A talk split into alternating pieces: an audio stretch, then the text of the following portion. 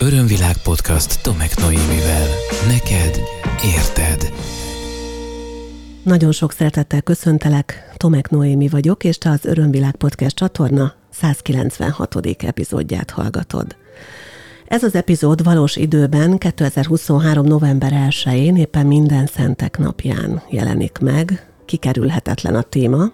Én azt mondom, hogy beszéljünk ma a halálról méghozzá valami olyan nézőpontból, amelyet talán még soha nem vizsgáltál meg, és ehhez én egy számomra nagyon hiteles szemét hívtam meg ide vendégségbe, aki harmadjára ült le mikrofonom elé, és ezt külön köszönöm neki Tóth Petra, pszichológus. Szia Petra, köszönöm, hogy újra itt Sziasztok, vagy. köszönöm az újbóli meghívást, nagy örömmel jöttem, és remélem, hogy tényleg tudok esetleg új nézőpontot adni számotokra ahhoz, hogy a halálhoz hogyan lehet érdemes viszonyulni a megszokotthoz képest. Ebben egészen biztos vagyok. Én ugye olyan másfél évtizedre lassan kapom tőled az újabb és újabb nézőpontokat, és nagyon sokszor hökkentettél már meg engem, és szerintem a mai adásban azért fontos, hogy te beszélj a halálról, mert neked nagyon személyes és nagyon speciális viszonyod van a halállal. Kérlek, kezdjük is ezzel, és mesélj róla egy kicsit. Hát igen, azzal együtt, hogy pszichológusként dolgozom, ez a szakmám,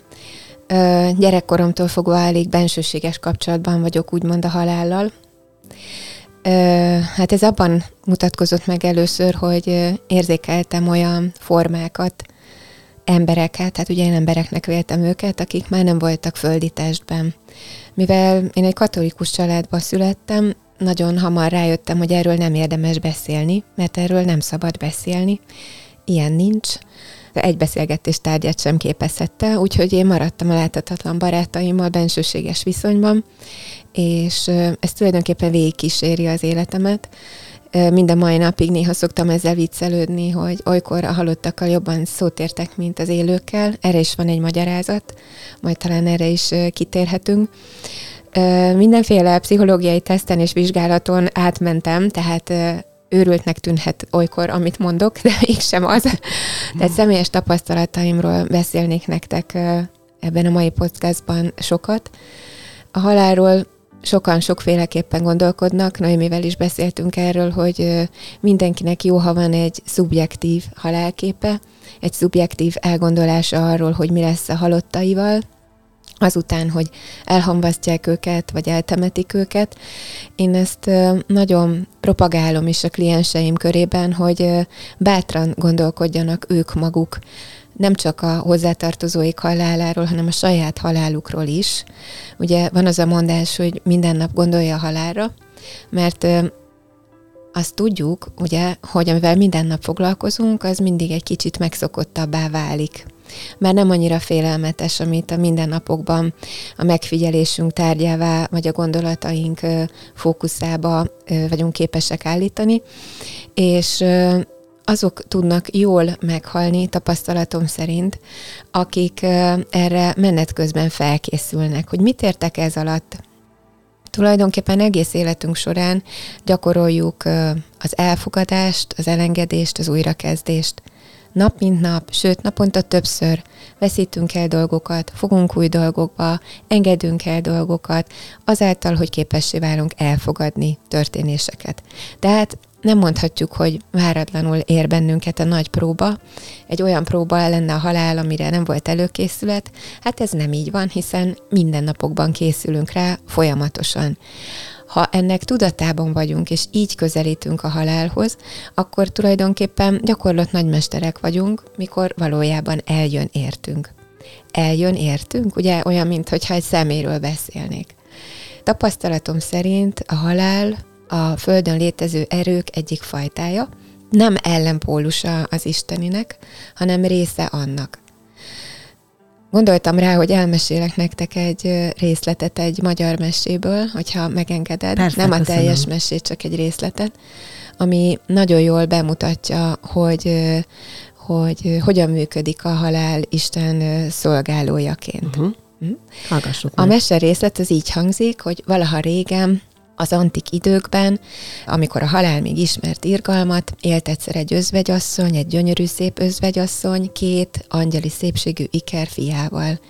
Ezek a fiúk még nagyon kicsik voltak, az anyjuk mellén luktak naphosszat, teljes békességben és harmóniában. Az Isten magához szólította a halált, és megkérte őt, hogy hozza el ennek a szépséges özvegyasszonynak a lelkét. A halál alászállt, szélnél sebesebben, megkereste az özvegyasszonyt, és ahogy benézett az ablakon, azt látta, hogy a szokásos idill, ugye? Szopnak a babák, az anya boldog, mert éppen feldolgozta a férje elvesztését, kezdenek a dolgaik rendbe jönni, megerősödött. Egyszerűen nem volt szíve elragadni az asszony lelkét, és üres kézzel tért vissza az urához. Aki igencsak leteremtette, nagyon csalódott volt, hogy nem hozta magával a halál a szép asszony lelkét, ezért elküldte a halált a tenger fenekére egy kőért, hogy hozza fel neki azt. Halál alászállt a tenger fenekére, és elhozta a követ. Azt mondja neki az Isten, törd most ketté ezt a követ. A halál ketté törte a követ, amiből egy kicsi bogár mászott ki, egyenesen az Isten tenyerébe. Na, azt mondja az Isten, akkor most jó kezekben van ez a bogár, vagy nem? Kinél van a legjobb kezekben ez a bogár? Hát a tiédben, Istenem. Akkor most erígy vissza, és hozd el nekem annak a szép asszonynak a lelkét. Hát a halál még egy kicsit hezitált, de belátta, hogy nincs más választása, alászállt újra a földi világba, és bár látta, hogy továbbra is a mellein csüngenek az anyjuknak a gyönyörű ikrek, elhozta az anyjuk lelkét. És átadta az Istennek, aki azt mondta, hogy rendben, rendben, de mivel ellenkeztél az akaratommal, szembe mentél, ezért most 30 évre a világba vetlek téged, hogy úgy élj az emberek között, hogy ne legyen hatalmat felettük. A mese további szép és megfontolandó tanulságokat rejt, utána tudtok nézni, Halál, ez a címe a mesének. Kitér arra, hogy mi lesz ennek a két ikernek a sorsa, nyilván happy end, tehát uh-huh. arról is tanulságot tesz, hogy a kezdeti nagy krízisekből hogyan tud felépülni a lélek, hogy hogy szolgálja a halál az életet ilyen formában. Arra is kitér, hogy mi van, hogyha nincs halál, micsoda kuszaságok keretkeznek az életben egy csapásra, a halál visszavonulásra kényszerül. És még sok aspektusát lenne érdemes említeni a mesének, de azért ezt a részt emeltem ki, mert ugye nagyon sokan megszemélyesítik a halált, elképzelik valahogy, nem csak a gyerekek, amikor még a szimbolikus gondolkodás szintjén vannak, és hallanak a kaszásról, ugye? Ez sok felnőtt tudatában is így létezik a halál, Igen. mint a kaszás, és egyéb más sokszor arhetipikus, sokszor fantázia-szerű lényeként képzelik el a halált és a csatlósait. Az én tapasztalatom szerint, mi minden más is, ez is tudatállapot függvénye, hogy milyennek képzeljük el a halált, és azt kell mondjam, hogy valószínűleg úgy is fog megjelenni életünk végén, amikor eljön az idő. Mi teremtjük, hogy milyen a halál? Ilyen értelemben igen. Tehát uh-huh. létezik, de amilyen a halálképünk olyan formában hajlamos megjelenni, és nem csak akkor, amikor ütött az utolsó óránk, hanem tulajdonképpen fogantatásunktól fogva kísér bennünket.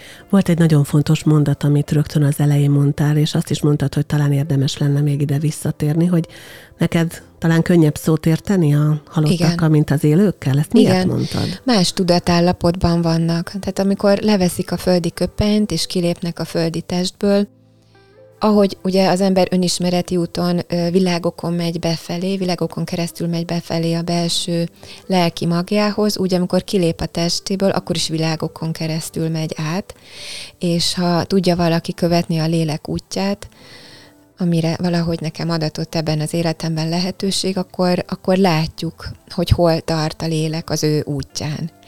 És nagyon sok lélek sokkal magasabb szintbe lép át élete végeztével, mint amit itt el tudott érni. Hogy lehet ez? Olyan tapasztalásokat gyűjtött, olyan jól végezte el a feladatait, a vállalásait, hogy bizonyos stációkon vagy nagyon gyorsan átszalad, vagy mintha ki is hagyná, egy sokkal magasabb szférába kerül, ahonnan rálátása van nem csak a saját életére, hanem a világ egyéb történéseinek a háttérokaira is. Úgyhogy sok esetben, amikor valaki élő személy hozzátartozója számomra érzékelhetővé, láthatóvá válik, bár már halott, akkor ő sokkal nagyobb tudás birtokában van már, uh-huh. mint azok, akiket itt hagyott. Hogyan képzeljük el a te érzékelésedet a már nem fizikai testben lévőkre? Ezt azért is kérdezem, mert ugye a a Theta Healing technikában mi is foglalkozunk azzal, hogy például kapcsolódjunk az őseinkkel, és ilyenkor inkább mi információt kapunk, tehát mm. megérkezik az információ. Most nevezhetjük azt, hogy a teremtőteréből vagy a kvantumból, kinek hogy tetszik, ugye kinek milyen erre a, a nézőpontja, vagy kinek milyen a hite, de konkrétan ez nem egy látható valami számunkra ilyenkor, amikor ezt a technikát alkalmazzuk. Te szó szerint látod ezeket a lényeket? Igen, ez persze az én személyes tapasztalatom, uh-huh. meg valószínűleg dominánsabb a vizuális csatornám. Igen. Uh, attól függően, hogy milyen stációban tartanak, melyik szakaszban tartanak a földi kilépés utáni fázisok közül, más-más formában nyilvánulhatnak meg. Uh, az egyik legextrémebb tapasztalásom egy öngyilkos hölgyel kapcsolatos akkor nem értettem, hogy hogy, hogy csak deréktől fölfelé látom a halála uh-huh. után. Míg nem kiderült, hogy vonat elé vetette uh-huh. magát, és éppen ott szelte ketté a uh-huh. vonat, tehát nekem csak úgy jelent meg deréktől fölfelé. És akkor erre született egy, hát illetve érkezett egy utólagos magyarázat, de a kezdet-kezdetén, ha ismerem az illetőt, aki meghalt, akkor abban a formában jelenik meg, amiben élt. Utána pedig egyfajta információ mennyiségként, vagy információ formaként, vagy eredendő lélek formájában, amit én jobbára fényként érzékelek, ami tartalommal van tele, ezért mondtam, uh-huh. hogy egy információ egységként. Mi lehet az oka annak, hogy időnként ezek a lelkek eltávozottak, nem tudom, hogy hogy szakszerű hívni a te uh-huh. esetedben, megjelennek neked, oda jönnek hozzád. Ők ilyenkor segítséget kérnek? Leginkább az itt lévőknek uh-huh. szeretnének segíteni rajtam keresztül. Én abszolút nem tartom magamat halott látónak, nem is kívánok így elhíresülni a továbbiakban sem. Ez úgy működik, hogy mi hiába hívogatjuk őket egy képzeletbeli telefonon, nekik nem dolguk, hogy azt felvegyék, uh-huh. viszont ők kezdeményezhetnek hívást, olyan, mintha meg lenne nekik az én telefonszámom, uh-huh. és ha valami fontos közlendőjük van, akkor természetesen én mérlegelhetem, hogy ebből mit és hogyan adok át, szoktam is. Ezek mind segítő üzenetek. Ki tudod kapcsolni ezt? Nem. Uh-huh. Ezt nem. És a tapasztalatom szerint, ha számomra nem bír feltétlenül egy világos információ erejével az, amit ők mondanak, számomra nem értelmezhető uh-huh. pontosan, hogy mit is szeretnének, akinek szól, az érti. Így van. Ez sem működik úgy, hogy akkor én meg felveszem a valós telefont, és felhívom az illetőt, hogy anyukád, apukád azt üzeni, hogy. Mert a lelkek eléggé össze vannak hangolva ahhoz, hogy erre ne legyen szükségem. Tehát az érintett személy általában rákérdez, vagy kifejezi a vágyát, vagy az óhaját, hogy bárcsak üzenne valamit, bárcsak tudna róla valamit. És akkor általában adódik alkaloma, amikor ezt úgy át lehet adni, hogy természetesnek tűnjön. Mindenki tud kapcsolódni egyébként a hozzátartozóihoz, vagy a szeretteihez. Azt kell mondjam, hogy ahogy mondtam is, minden más, ez is tudatállapot függvénye. Örömvilág podcast. Neked érted. A közelmúltban, azt hiszem talán az egyik podcast epizódban pont meséltem is arról, amikor az egyik kliensemnek a, a kislányánál azt hitte, most már nagy lány, tehát felnőttről beszélünk most már, de kicsi korában volt egy képzeletbeli barátja. És ő mondta, hogy, hogy ez a képzeletbeli barátja, akit elnevezett valahogy, mindig ott van vele, játszott vele, beszélgetett vele, és az anyukát, aki egyáltalán nem volt nyitott így spirituális irányba túlságosan, teljesen másokból kapcsolódtunk egymással, az anyukát megdöbbentette, hogy immáron felnőttként elmondta a, a lánya, hogy annak idején ő egy nagy fiúval beszélgetett, mm. és aztán végül is együtt a, a feltáró folyamat során jöttünk rá arra, hogy ez a nagyfiú, ez valójában egy, az, az anyukának az ikertestvére, a, a meg nem született ikertestvére volt, és hogy mekkora erőt képviselt az, hogy ő ott volt a családban, és hogy gyakorlatilag, mint egy képzeletbeli barát, mindenki azt hitte, hogy a kislánynak ő a képzeletbeli barátja, ott volt és vigyázott erre a kislányra. És te is mondtad, hogy gyerekkorodban megjelentek Igen. ezek a, ezek a láthatatlan barátok, és velük kommunikáltál, nem nagyon beszéltél róla. Egy kicsit ebbe a részbe belemehetnénk, mert azt gondolom, hogy lehetnek olyan szülők is a hallgatók körében, vagy saját tapasztalataik is lehetnek arra vonatkozóan, hogy, hogy mit érdemes tenni akkor, amikor egy gyerek életébe így bejönnek ezek a bizonyos láthatatlan barátok. Egyrészt biztos, hogy ott egy szellemről van szó?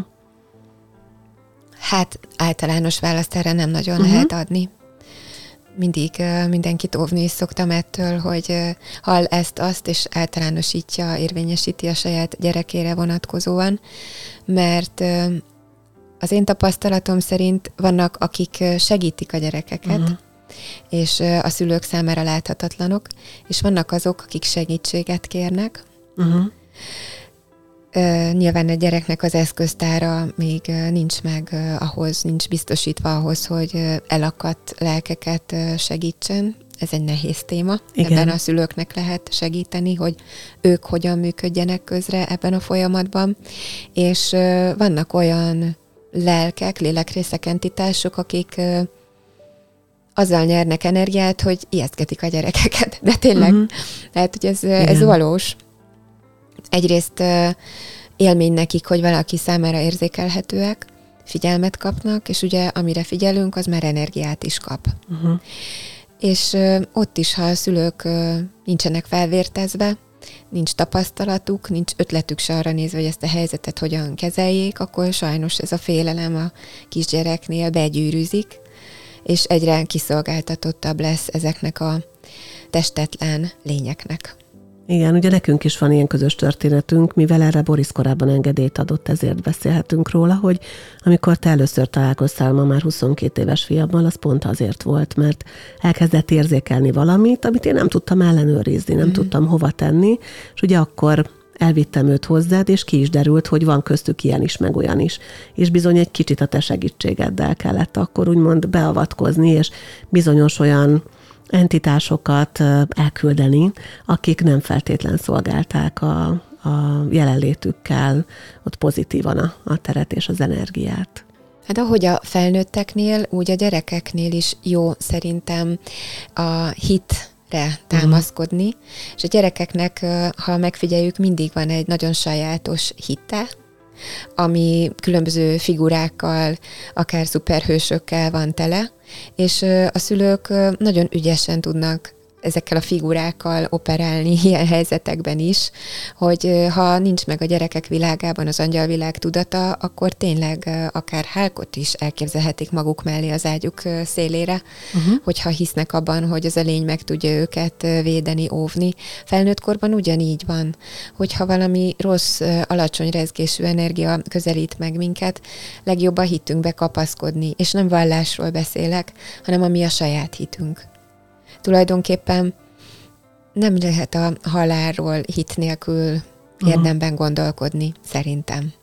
De itt is a saját hit, a saját elképzelés, am, amit mi fonogatunk, szövegetünk magunknak életünk során, hogy, hogy, hogy hogy van az élet. Ha tudjuk, hogy van az élet, akkor van elképzelésünk arról, muszáj, hogy legyen elképzelésünk arról, hogy hogy van a halál. Hiszen nincs az egyik a másik nélkül.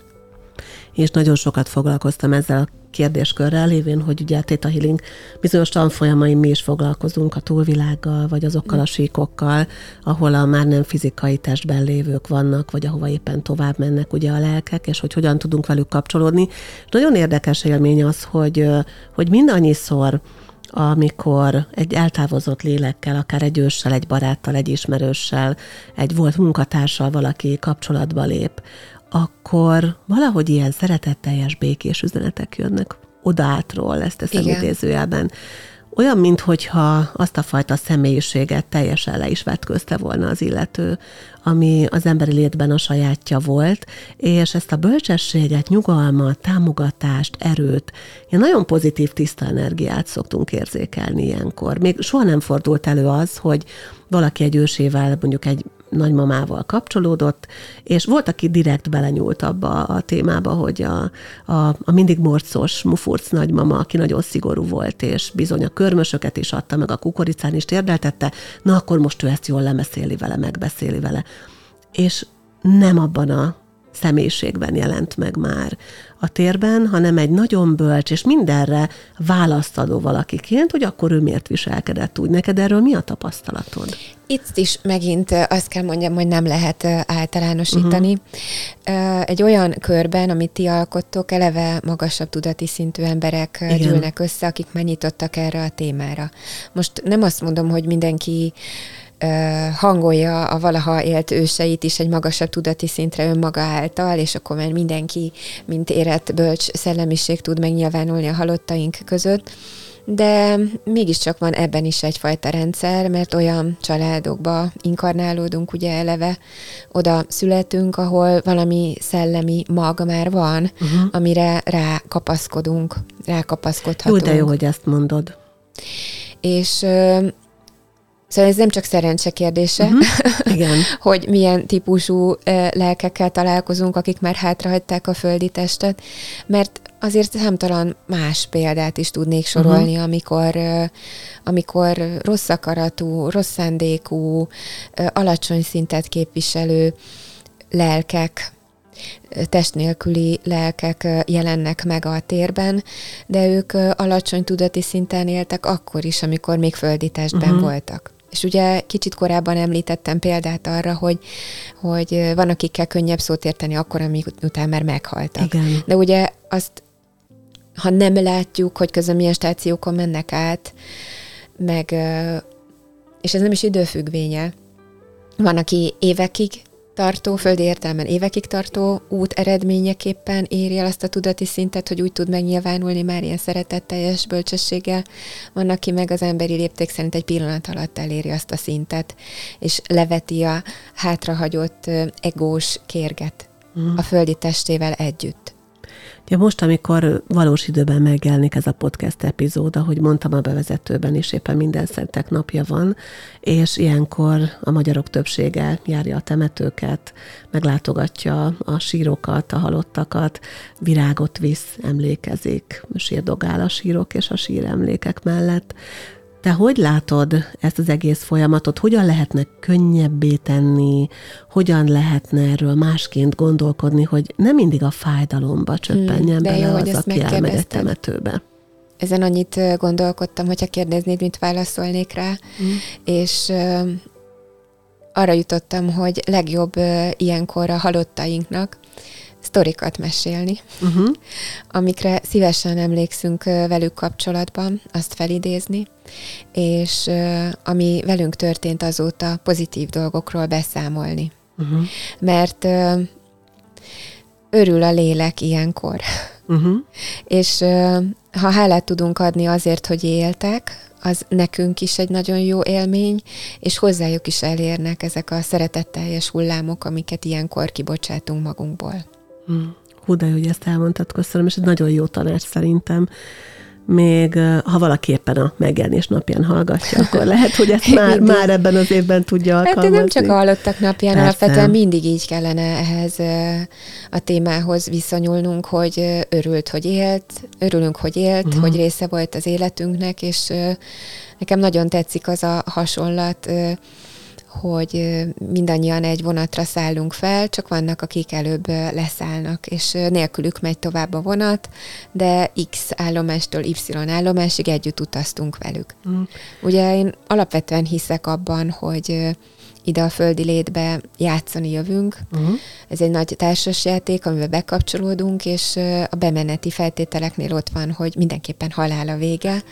Tehát az a kérdés, hogy az Igen. itt töltött időt hogyan töltjük el. Tehát én mondjuk minden nap képes vagyok bakancslistát írni, ez az én idő, szinonimája nálam, mert nem tudhatom, hogy lesz-e holnap, azt se tudhatom, hogy lesz-e délután, úgyhogy már a délelőttbe be kell tenni valami bakancslistás érzést, hogy én például így tréningezem uh-huh. magamat a halálra, mert ugye az nem kérdés, hogy meghalunk, az viszont nagy kérdés, hogy hogyan, milyen minőségben. És azt gondolom, hogy az emberek legtöbbsége inkább ettől fél, hogy hogyan zajlik majd az ő kilépése, vagy a haldoklása, vagy ez a folyamat hogy fog kinézni, kiszolgáltatottság, fájdalom, egyéb, ugye? Tehát, hogy leginkább szerintem ettől félünk, mert a halál ez egy ismeretlen dolog, én se tudom pontosan, hogy mi fog történni, bár erre majd még szeretnék egy kicsit visszatérni de hogy addig hogyan élünk, azért az nagyon meg, meg, megmutatkozik abban, hogy hogyan halunk meg. Tehát uh-huh. ahogy élt, úgy halt.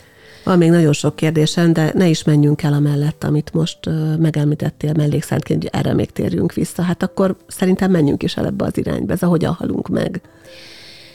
Igen, mert ugye aki az életében nagyon sok élményt gyűjt, annak uh, te, teli van a kosara, teli van a uh-huh. sejtje élményekkel, és ahogy én látom, azok az emberek, akik tényleg élik az életüket, azok telítődnek már annyira az életük végére, hogy elfáradnak. Uh-huh. És ugye van is ez a mondás, hogy pihenni majd a sírban, most olvastam egy cikkben, hogy a koporsóba temetés is tulajdonképpen uh, arra vezethető vissza, hogy ott nyugodtan fekhet végre a megfáradt mm. ember a sírban. Tehát, hogy a, hogy a koporsós temetésnek mm. van egy ilyen aspektusa.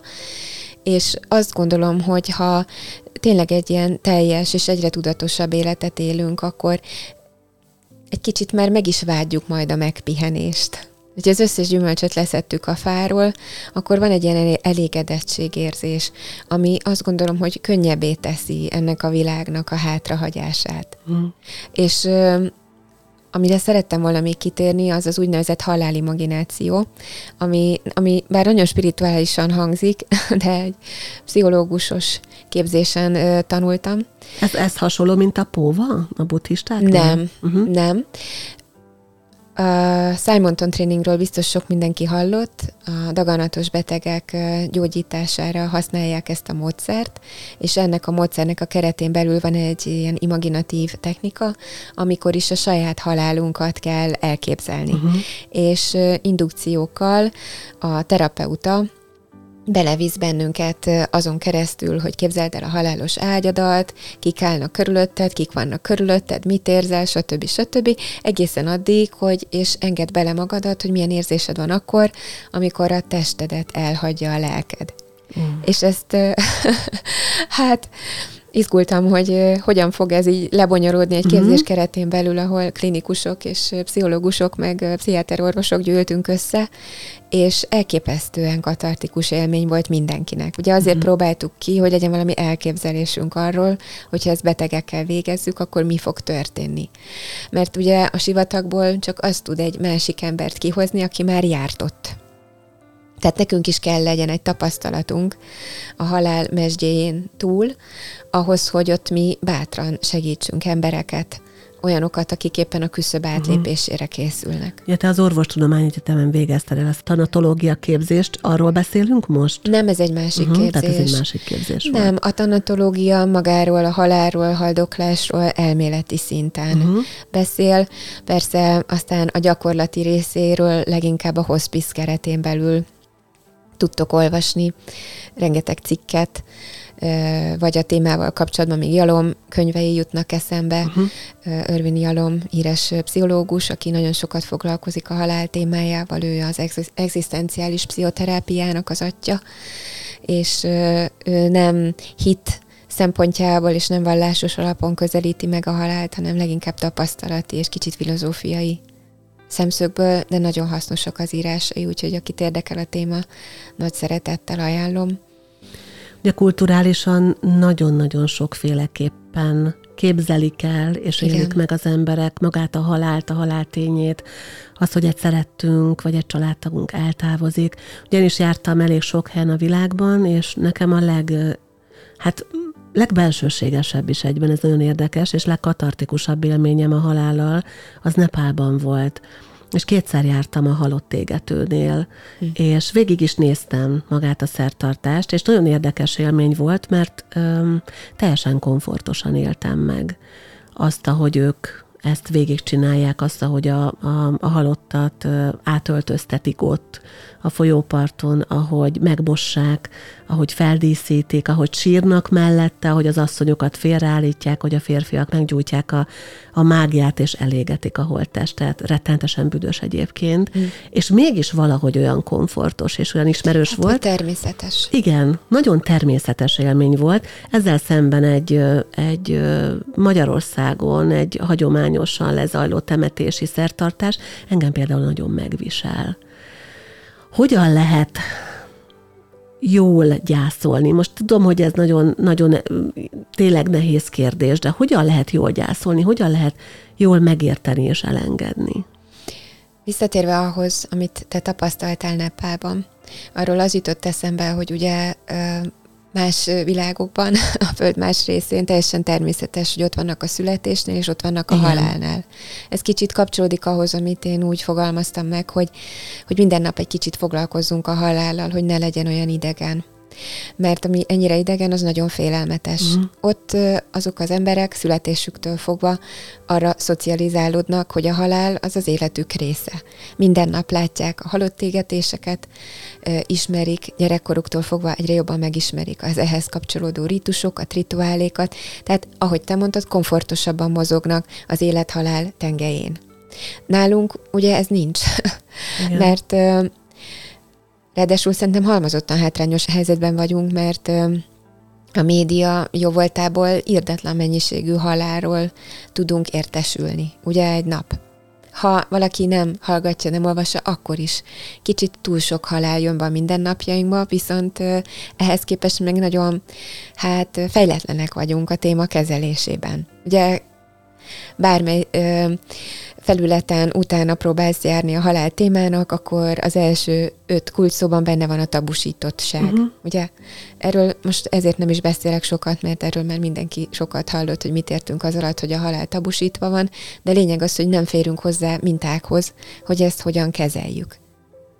És ö, ugye már szóba hoztam, hogy a halálhoz való viszony, ban nagyon sokat segít nekünk azon túl, hogy foglalkozunk vele, hogy hálásak vagyunk az életünkért. Mert ez is valahogy a felkészülésnek része. Mindig ott van a halál a nyomunkban, de ettől értékes az élet. A gyászra visszakanyarodván, a gyász is nagyon egyéni. Erről is rengeteget hallani, hogy milyen szakaszai vannak ugye a gyásznak, ezt sem fogom most elmondani, mert szerintem már mindenki hallott róla.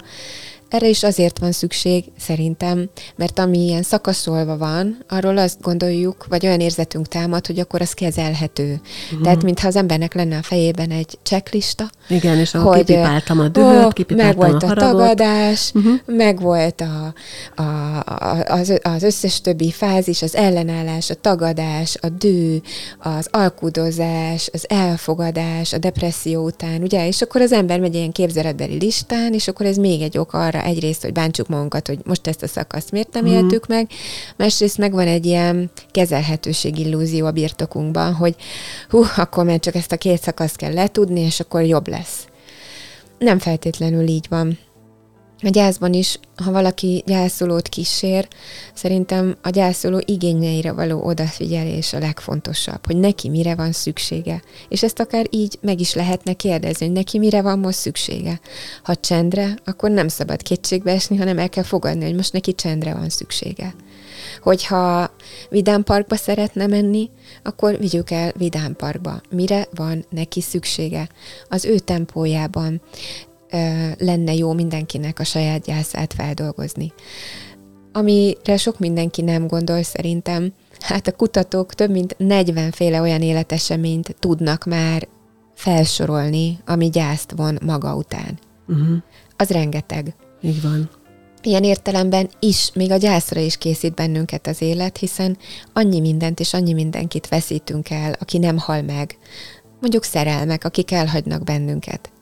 Hát az is őrülten nehéz, hogy egyik napról a másikra valaki kilép az életünkből, nem könnyíti meg a tudat, a gyászt, hogy az illető él, hiszen te már nem érhetsz hozzá, te már nem érintheted, te már nem hallod. Mm. Ezek mind nagyon nehéz terhek, amiket az ember az élete során visz, és hát edződik ezeknek a terheknek a vivése közepette. Mm. Ha most egy pillanatra visszatérünk még a, a klasszikus mm, gyászfolyamathoz, tehát a halálhoz kapcsolódó gyászfolyamathoz, akkor amit én tapasztalok, és ami nagyon sokszor nehéz, hogy vagy nehézé teszi, hogy az itt maradtaknak olyan, mintha bűntudata lenne azért, mert ők élnek. És talán én azt tapasztalom, hogy ezzel a legnehezebb valamit kezdeni, amikor úgy csinál, mintha ő is meghalt volna. Pedig nyilvánvalóan ez senki, aki tovább ment, nem várja el az itt maradtaktól, hogy akkor a te életed is szűnjön meg, mert Sőt, én kiléptem. ilyen esetekben, amikor a halottaink megnyilvánulnak, akkor mindig bátorítást adnak az itt élő, még élő hozzátartozóiknak, hogy, hogy éljenek és, és ne ragadjanak bele a gyászba túlon túl, ne bántsák magukat, tehát próbálnak a maguk módján segítséget nyújtani ebből a bűntudattal terhes állapotból kikerülni. Hát aztán vagy nyitott rá a hozzátartozó, vagy nem. A bűntudattal lévő hozzátartozóknak én mindig arra szoktam felhívni a figyelmét, hogy, hogy, hogy az élet egy ajándék, Ugye egyrészt ajándékba kapjuk az Istenitől, vagy mondhatjuk úgy is, hogy az Isteni rajtunk keresztül részesül az élet ajándékában. Tehát tartozunk egyrészt az Isteninek azzal, hogy jól viseljük magunkat, hogy jól érezze magát bennünk, és ugyanígy van ez a hozzátartozóinkkal is. Tehát ő már kiesett a játékból, kiszállt a játékból. Ha fontos nekünk, akkor még nagyobb erőbedobással, még nagyobb tudatossággal, és még elszántabb törekvéssel a jóra kell tudnunk tovább létezni.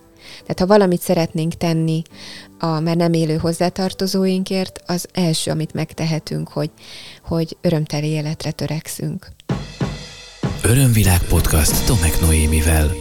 De sokkal könnyebb azt mondhatnánk, amikor valaki leélt egy teljes életet, és azt mondom, hogy a nagymamám 92 évesen jól létre szenderült, vagy valaki, aki legalább 70-80 évet él tovább, megy, mert hogy megfáradt az életben, annyi tapasztalatot szerzett. Nehezebb az, amikor egy középkorúról, ne adja Isten, egy gyerekről van szó. Mi a helyzet velük? Itt fokozottan érvényes az, amit korábban mondtam, hogy arra koncentrálni, hogy a rövid idő alatt, amit itt töltött, mennyi örömteli dolgot élhettünk meg vele. Ugye ők nagyon hamar leszálltak arról a bizonyos vonatról. Igen. Az a mese, amiből egy részletet idéztem, ezt is fejtegeti, meg sok más irodalmi mű is, hogy mindig oka van annak, hogy valaki olyan hamar lép ki a földi létből, az mindig egy emlékeztető a családnak arra, amiről szintén az imént beszéltünk, hogy akkor ők nagyon húzzanak bele, mert hogy az élet törékeny, nem tudhatjuk, hogy mikor ér véget, és addig igyekezünk belőle a lehető legtöbb jót kivenni. Mm. És van még egy nagyon fontos téma, amivel ugye én nagyon sokat foglalkozom az ikervesztéssel, a magzati kornak a feldolgozásával a, a klienseimnél. És ott van az a helyzet, amikor már meg sem születik az a családtag, nagyon sokszor nem is tudnak róla, hogy volt ott valaki, ez később a különböző traumák feltárása közben, annak a kiásása közben jön fel, hogy igen, ott volt egy ikertestvér, és azok az érzések, amik az egész életet végig kísérik, azok az elveszett iker szindrómának a részei, és egy ilyen veszteséget képeznek le, és mutatnak meg a fizikai síkon. Szóval, hogy látott te ezt az oldalt, és mit érdemes tenni akkor, amikor valaki úgy távozott a családból, hogy igazából azért nem gyászolták meg, mert azt sem tudták, hogy ott van, energiában mégis a hatása megjelenik a családban.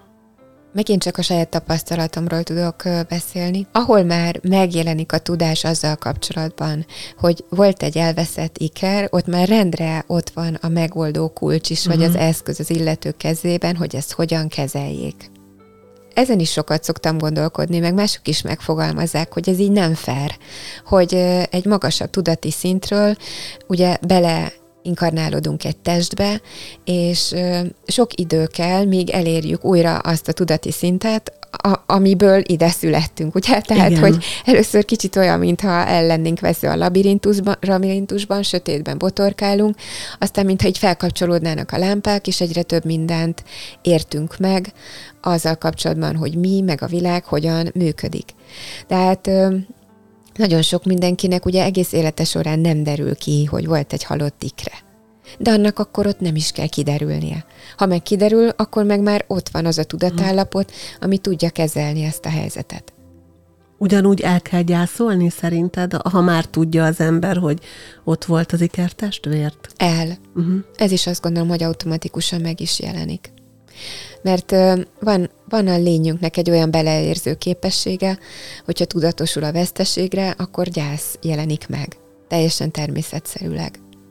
Sokszor az emberekben azt tapasztalom, hogy és ez nyilván egy saját élmény is ilyen szempontból, hogy igen, sokat tudtam arról, amit te most elmondtál, hogy az életet ünnepelni és a közös élményeket felidézni, és amikor ez az életemben egy ilyen érintettséggel megjelent, akkor ezt csináltam, és egyszerre voltam szomorú, és egyszerre voltam boldog, és ez egy annyira, hogy is mondjam, ilyen kusza helyzetet eredményezett. Um, és olyan nehéz volt megélni azt, amikor bejött a bűntudat, hogy én most jól vagyok, de hát nekem most gyászolnom kéne.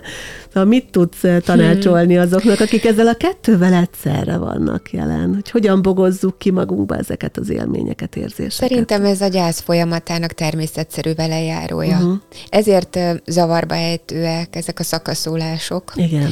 Mert hogy nevethetek ilyen felszabadultan, amikor uh-huh. elméletileg a depresszió fázisában vagyok, ugye? Igen, igen. Hát hullámzanak az érzéseink, a gyász alatt még intenzívebben hullámzanak az érzéseink, mint amennyire megszoktuk, és itt is azt gondolom, hogy az elfogadás a kulcs, hogy mi magunk elfogadjuk, hogy így is tudunk lenni, meg úgy is tudunk lenni. Uh-huh. Tehát egy egyszerűen nem kell szomorkodni, nem kell sírni, de ha szomorúság van, ha sírás van, akkor éppen annak van ott az ideje. És ezek nem hónapok, nem napok függvényei, hanem aktuális állapot. Mind hozzá tartozik. Ugye azt a címet is adtuk ennek a podcastnek, hogy beszéljünk a halálról. Mikortól beszéljünk a halálról? Egy gyerekkel. A gyerekek, például. ha szóba hozzák, akkor már beszéljünk a halálról. Ugye a gyerekeknek 8-9 éves korban van haláltudata, az ezt kutató pszichológusok szerint, de hát itt is vannak nagy egyéni különbségek. Hát mm. mind tudnánk olyan gyerekeket hozni, akik példaként, akiknél teljesen egyértelmű, hogy sokkal hamarabb van tudatosságuk arra, hogy aki meghalt, az nem jön vissza. Mm amikor mesében látják. Most már elég sok mindenféle brutális játékmese, stb. Uh-huh. van, amihez a kisebb gyerekek is, akár ilyen 3-4-5-6 éves gyerekek hozzáférnek. Akkor ők ezt már felfogják, hogy mit jelent az, hogy valakit megölnek mondjuk egy, egy mesében, vagy egy játékban? Ugye említettem ezt a két-három éves uh-huh. kort, amikor a halál egyrészt szimbolikus, mágikus, visszafordítható, tehát nem véges. Úgyhogy azt gondolom, hogy az a válasz rá, hogy nem. Uh-huh. De nagy egyéni különbségek vannak a gyerekek között. Viszont ha kérdez, akkor ugye már mi, mint szülők vagy nevelőik bevezethetünk egy olyan hitrendszert, ami passzol az ő világához. Tehát semmiképpen nem szerencsés azt mondani a gyerekeknek, hogy elutaztak a nagyszülők, hogyha uh-huh. meghaltak, mert várni fogja. Igen. Ma már szerencsére sok olyan mese van, ami segíti a gyerekeket abban, hogy, hogy legyen egy olyan világ, amiben el tudják helyezni a halottaikat.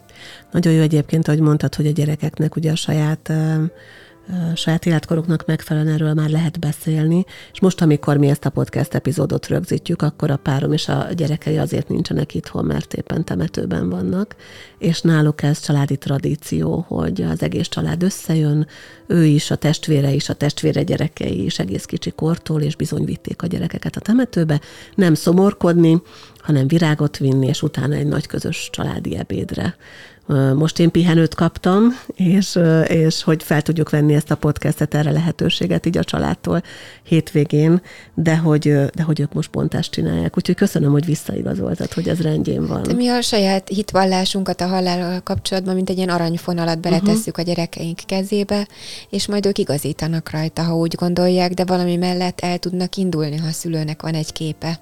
A halálról, a haldoklásról, meg hogy mi van azután, hogy kilépünk a földi testből. Tehát ez mindenképpen segítség. És még egy kérdés, a haldoklás folyamata, az a te tapasztalataid szerint, hogy zajlik, mint zajlik, mitől függ, mi történik akkor? A legtöbbször tényleg jönnek a másik világból uh-huh. elénk. Hogy a gurú-e az, uh-huh. a szellemi vezető, a mester, vagy hozzátartozóink, az megint nagyon egyéni. Van, amikor is-is. Senki nincs egyedül. A másik oldalról is várják az odaérkezőt. Tehát a küszöbön egyedül kell átlépni, de innen kísérjük őket, ott megvárják őket. Maga a halál pillanata, ahogy én érzékelem, mindenki számára felszabadulás. Uh-huh. Tehát ez a sok beszámoló a klinikai halálállapotából, hát vagy egy kollektív őrületnek a produktuma, vagy tényleg így van, mert aki onnan visszajött, azért nagyon hasonló tapasztalásokkal jön vissza, és én magam is azt érzékelem ilyenkor, hogy egy ilyen végtelen öröm járja át a legtöbb ember lelkét, amikor, amikor a már fáradt vagy beteg testéből ki tud lépni. A haldoklásunk is nagyon személyes, tehát akik haldoklókkal foglalkoznak, szerintem minden érzékük arra van kihegyezve, hogy mi esne annak az embernek jól. És ha az egy szál cigi, egy tüdő daganattal küzdő embernél, akkor ez egy szál cigi. Uh-huh. Mert amit ő ott megkíván, az neki energia lesz ahhoz, hogy ezt a küszöbet át tudja lépni. Sok esetben azt érzékelem, hogy amikor valaki nehezen hal meg, a mögött olykor az van, hogy vár még egy hozzátartozó érkezésére, uh-huh. és annak a hozzátartozónak az érkezése, mint egy ilyen plusz energia, megsegíti őt az átkelésben. Vannak olyan haldoklók, akik nem akarnak terhet rakni a hozzátartozóikra, és kihasználják azt a pillanatot, amikor éppen egyedül vannak, és akkor szöknek meg. Fontos az, szóval hogy elengedjük egyedi. őket? Tudnak menni, hogyha nem akarjuk elengedni őket? Azt gondolom, hogy a legjobb ima ilyenkor az lenne, hogy legyen úgy, ahogy neked jó. Uh-huh. Vagy legyen a, úgy, ahogy, ahogy Isten akarja. Mindegy, kinek-kinek belátása szerint. De hogy néha nem tudjuk eltalálni pontosan, hogy mire lehet szüksége, ezért uh-huh. jó rábízni. Így van legyen meg az ő akarata, legyen meg a te akaratod, és tartani őket, de hagyni menni. Hiába mondjuk valakinek, hogy engedje el, te is tudod, hogy ez így nem megy. Így van. De ha sokat gyakorolt, akkor nagyobb eséllyel megy. Mm. Nagyon szépen köszönöm neked ezt a beszélgetést. Bő három órát beszélgettünk, csak így hirtelen és még fűzhetnénk további, nagyon bízom abban, és ugyanúgy fejezem be talán, mint az előzőt, hogy én nagyon bízom abban, hogy jössz még hozzám egy kicsit a podcastbe beszélgetni, mert van még nagyon sok téma, amit szerintem tőled kellene halljanak az emberek. Hát nagyon köszönöm. Úgy végszónak azt szántam, hogy egy szó, mint száz, jól kell élni ahhoz, hogy jól tudjunk meghalni. És ez, ez a lényeg a halállal kapcsolatban. Így legyen. Köszönöm szépen neked a Én beszélgetést. Kedves hallgató, Tóth Petra pszichológussal beszélgettem ma az Örömvilág Podcast 196. epizódjában. Köszönöm, hogy velünk tartottál. Ha szeretnél más témákat is hallani, akár Petrával, akár csak úgy másokkal, vagy éppen csak velem, akkor a www.örömvilág.hu oldalon, valamint az Örömvilág YouTube csatornán megtalálod az összes eddigi epizódot. Ha szeretnél olyan önismereti folyamatban részt venni, ami a saját tempódban zajlik, és amelyben segítségül hívnád az Örömvilág Podcast egyes epizódjait is, akkor ajánlom figyelmetbe Ébresztő című könyvemet, amelybe pont Petra írta az előszót, és amelyet a tomeknoemi.hu oldalon tudsz megrendelni, programjaimat pedig az örömvilág.hu-n találod. Remélem, hogy beszélgetünk és kapcsolódunk egy hét múlva is, amikor én már fizikailag egyébként Bali leszek, de még egy epizódot itthon fogok rögzíteni, hogy amikor én oda megérkezem, akkor is szóljon hozzád az Örömvilág Podcast. Köszönöm szépen, hogy velem tartottál, velünk tartottál. Szeretettel ölellek. Ez volt az Örömvilág Podcast Tomek Noémivel. Hétről hétre új témák, érdekes nézőpontok a tudatosság útján járóknak. www.örömvilág.hu Témát ajánlanál? Podcastkukac örömvilág.hu